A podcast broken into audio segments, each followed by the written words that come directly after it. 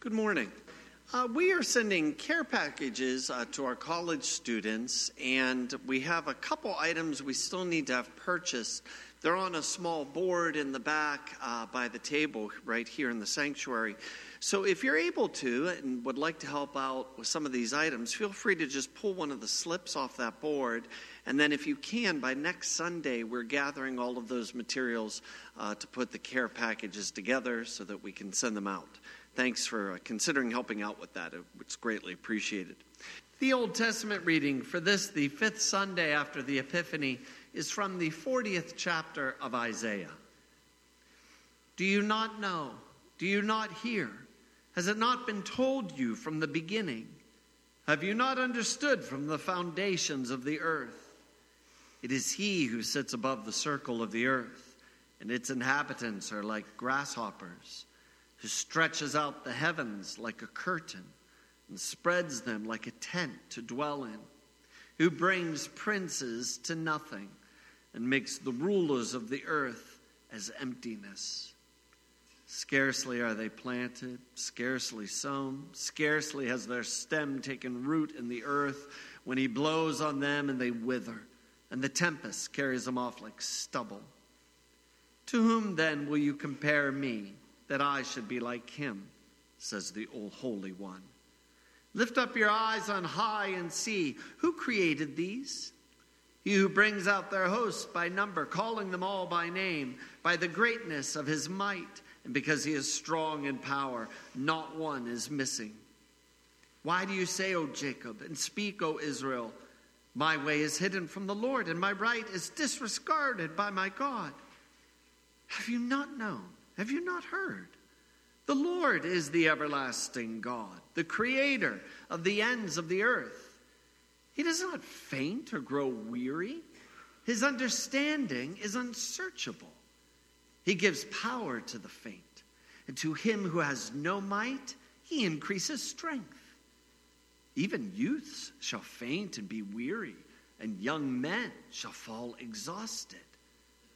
But they who wait for the Lord, shall renew their strength. They shall mount up with wings like eagles. They shall run and not be weary. They shall walk and not faint. This is the word of the Lord. Our epistle reading is from the ninth chapter of First Corinthians. If I preach the gospel, that gives me no ground for boasting, for necessity is laid upon me. Woe to me if I do not preach the gospel. For if I do this of my own will, I have a reward, but not of my own will. I am still entrusted with a stewardship. What then is my reward? That in my preaching I may present the gospel free of charge, so as not to make full use of my right in the gospel. For though I am free from all, I have made myself a servant to all, that I might win more of them. To the Jews I became as a Jew in order to win Jews. To those under the law, I became as one under the law, though not being myself under the law, that I might win those under the law. To those outside the law, I became as one outside the law, not being outside the law of God, but under the law of Christ, that I might win those outside the law. To the weak, I became weak, that I might win the weak. I have become all things to all people, that by all means I might save some. I do it all for the sake of the gospel, that I may share with them in its blessings. Do you not know that in a race all the runners compete, but only one receives the prize? So run that you may obtain it. Every athlete exercises self control in all things. They do it to receive a perishable wreath but we an imperishable. So I do not run aimlessly. I do not box as one beating the air, but I discipline my body and keep it under control, lest after preaching to others, I myself should be disqualified. This is the word of the Lord. The Holy Gospel according to St. Mark, the first chapter. Immediately, Jesus left the synagogue and entered the house of Simon and Andrew with James and John. Now Simon's mother in law lay ill with a fever, and immediately they told him about her. And he came and took her by the hand and lifted her up. and the fever left her, and she began to serve them. That evening at sundown, they brought to him all who were sick or oppressed by demons, and the whole city was gathered together at the door. And he healed many who were sick with various diseases and cast out many demons. And he would not permit the demons to speak because they knew him. And rising very early in the morning while it was still dark, he departed and went out to a desolate place, and there he prayed. And Simon and those who were with him searched for him, and they found him and said to him, Everyone is looking for you. And he said to them, let us go on to the next towns, that I may preach there also. For that is why I came out. And he went throughout all Galilee, preaching in their synagogues and casting out demons. This is the gospel of the Lord. Grace, mercy, and peace to all of you from God our Father and our Lord Jesus Christ. Amen. Today in our gospel reading, people were coming to Jesus but they weren't just strolling up casually to see Jesus, they were running. They dropped everything and ran to him, the whole town. These people were coming to Jesus because they needed to get to Jesus, and they knew they needed to get to Jesus because he was the only one who could help them. And they had a lot of reasons to run to Jesus. Physically, some of these people were sick. Maybe a dad had a five year old daughter who had pneumonia. And if he doesn't get her to Jesus in time, she could die. So he picks her up and he runs. A young mother may have had a two month old baby and he's not eating, not moving. He just lays in her arms staring. If that mom doesn't get her baby to Jesus quickly, her two month old baby won't ever see a third month. So she ran with everything in her heart. And the whole town was turning up at that door of that house to see Jesus. Those people had a lot of physical reasons why they needed Jesus. Sin has a horrible way of impacting our bodies every single day with that old Adam we were born with. But sin also has a horrible way of sickening our souls. Some of those people who ran to Jesus were physically fine, but spiritually, they weren't doing so well.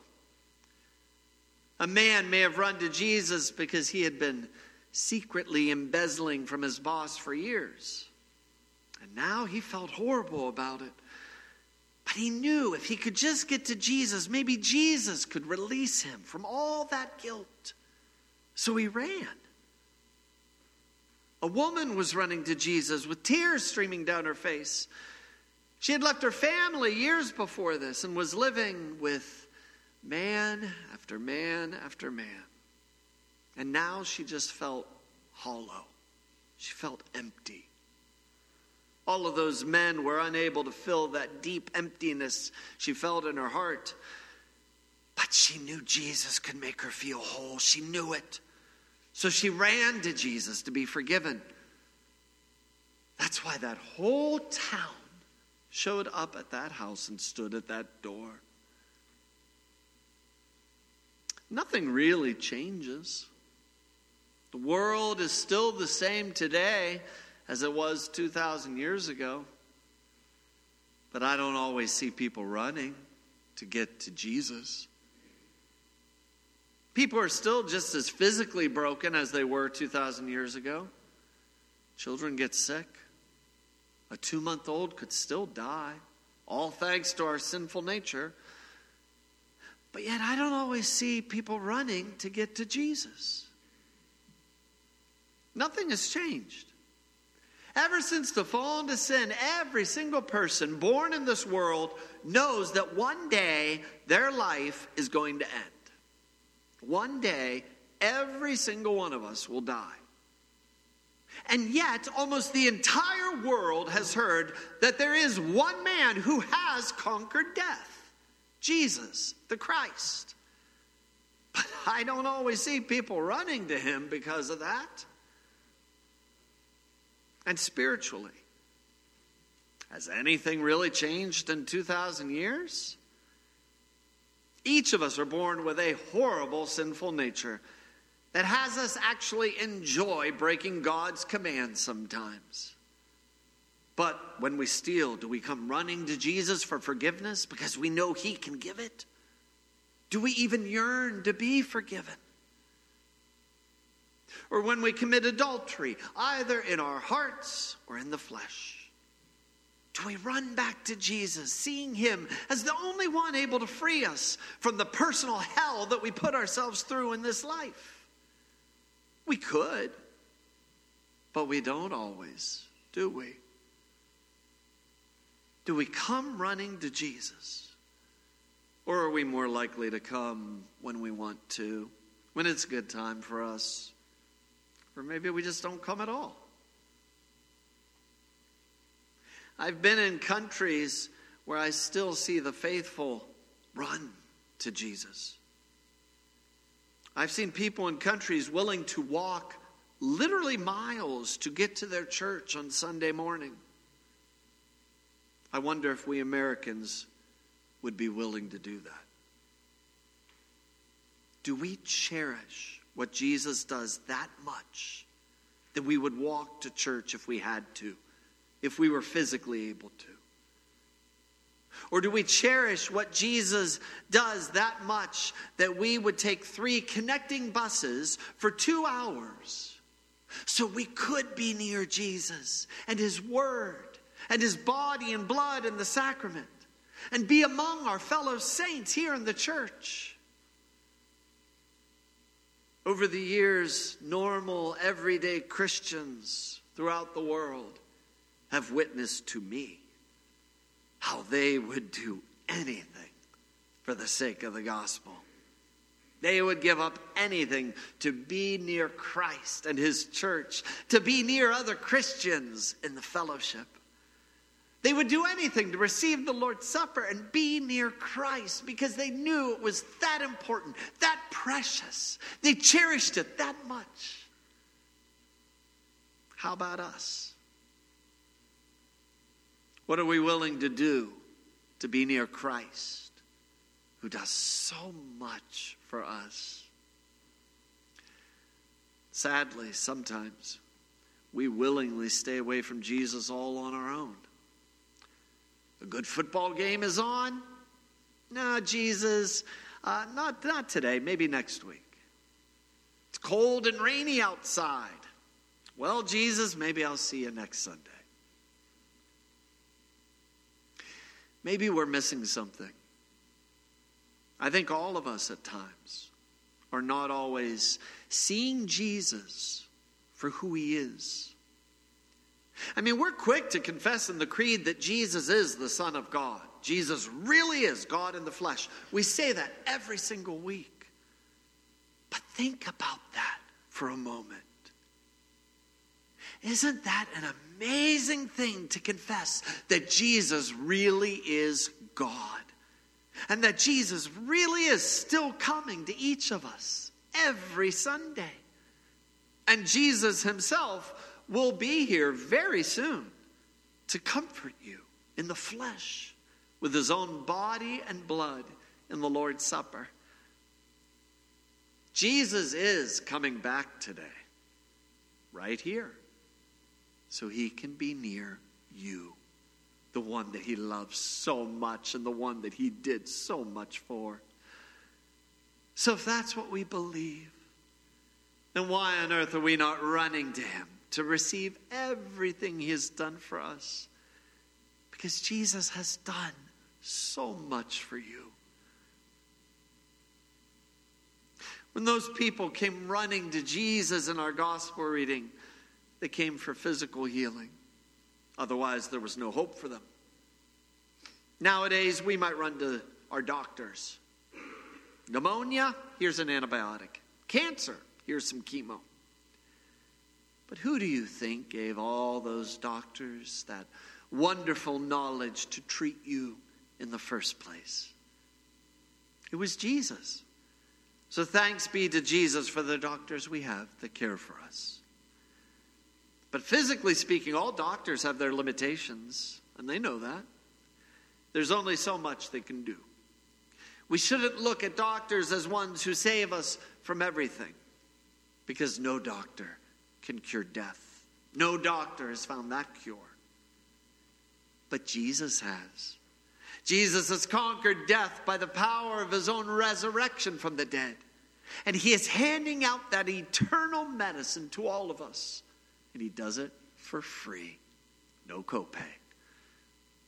And because he's doing that, why on earth would we not run to him, giving him thanks all the way and singing his praises to everyone who will listen to us? Because Jesus really has conquered death, and he conquered it for you. When those people came running to Jesus in our gospel reading, some of them were really hurting spiritually. They were hurting deep in their hearts. I don't know if you've ever had a spiritual ache, a hollowness in your heart you try to fill with something, anything, so you feel less hollow. But there is only one who can fill the hollowness in all of our hearts. And he's always ready to be near you, to care for you. And Jesus does that right here in the church in the absolution. When he says to you every week, I forgive you all your sins. Jesus gives a healing for our souls better than any medicine. When you come to meet him at the altar, and Jesus literally lays in your own hands his sacrifice on the cross for you, and he says to you, Take and eat. This really is my body and blood given into death, all for you, for the forgiveness of every single one of your sins. They're forgiven because of my sacrifice, which you're holding. Jesus has never left you, and Jesus will never leave you He cares about you too much. So I hope we always run to him. He's right here. He's waiting for you here in this house, his church. And Jesus is ready to heal our spiritual illnesses with his forgiveness. Jesus is here, ready and willing to care for you with his body and blood. Jesus is here. You can run to him. And Jesus is always ready to fill every need you could ever have. Amen. And now may the peace of our God, which surpasses our understanding, keep your hearts and your minds in Christ Jesus our Lord. Amen. The choir sings the next piece.